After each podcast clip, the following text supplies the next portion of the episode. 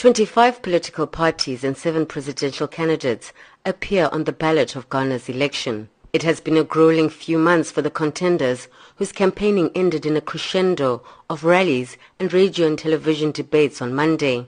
The Coalition of Domestic Election Observers, CODEO, an umbrella body of 42 civil society, NGO, professional and faith-based organizations in the country, is confident that Ghana's Electoral Commission will successfully run the poll.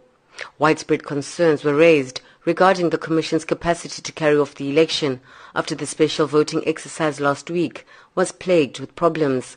Some scheduled to work on voting day, such as members of the police, media, civil servants and Commission personnel, were unable to locate their names on the voters' roll, where they were registered to vote. CODEO board member Vincent Crabbe.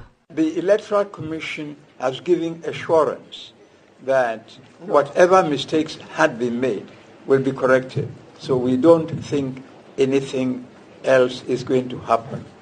From what some of us have got to find out, the problem was not, was not with the Electoral Commission.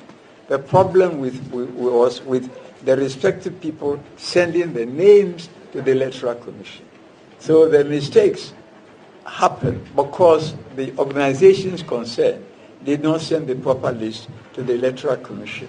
CODEO will be deploying 8,000 of its observers across the country to monitor what is expected to be a closely contested election between the ruling National Democratic Congress, headed by President John Mahama, and his rival Nana Akufo-Addo of the New Patriotic Party.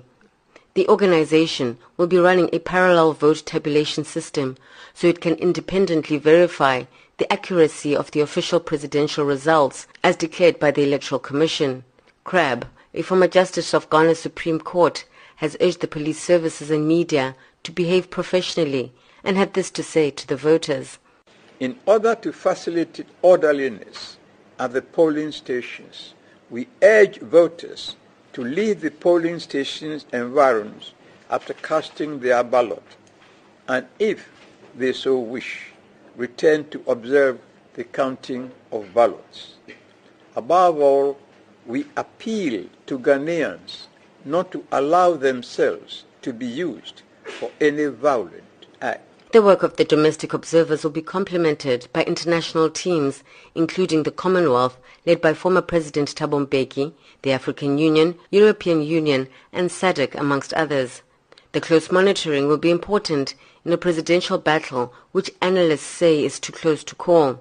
Mahama and Akufo-Addo are facing off for a second time, having been the lead contenders in the 2012 election in which Akufo-Addo lost by approximately 3 percentage points. Analyst and lecturer at the University of Ghana, Kobby Mensah, says the neck-and-neck race is understandable. But in terms of policy, I mean, there's nothing to differentiate them. In, in terms of political structure, i.e., the ideological positions are becoming very blurry. Obviously, as a result of the external influences, you have the IMF supporting your economic programs and things. So you don't really have a very clear dividing line.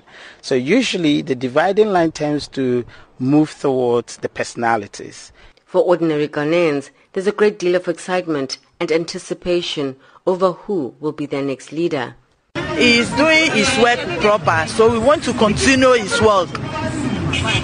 That's why I want to vote to the John Mahama.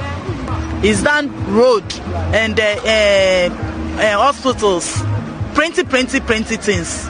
I'm looking for someone who will go beyond the rhetoric and really empower the people.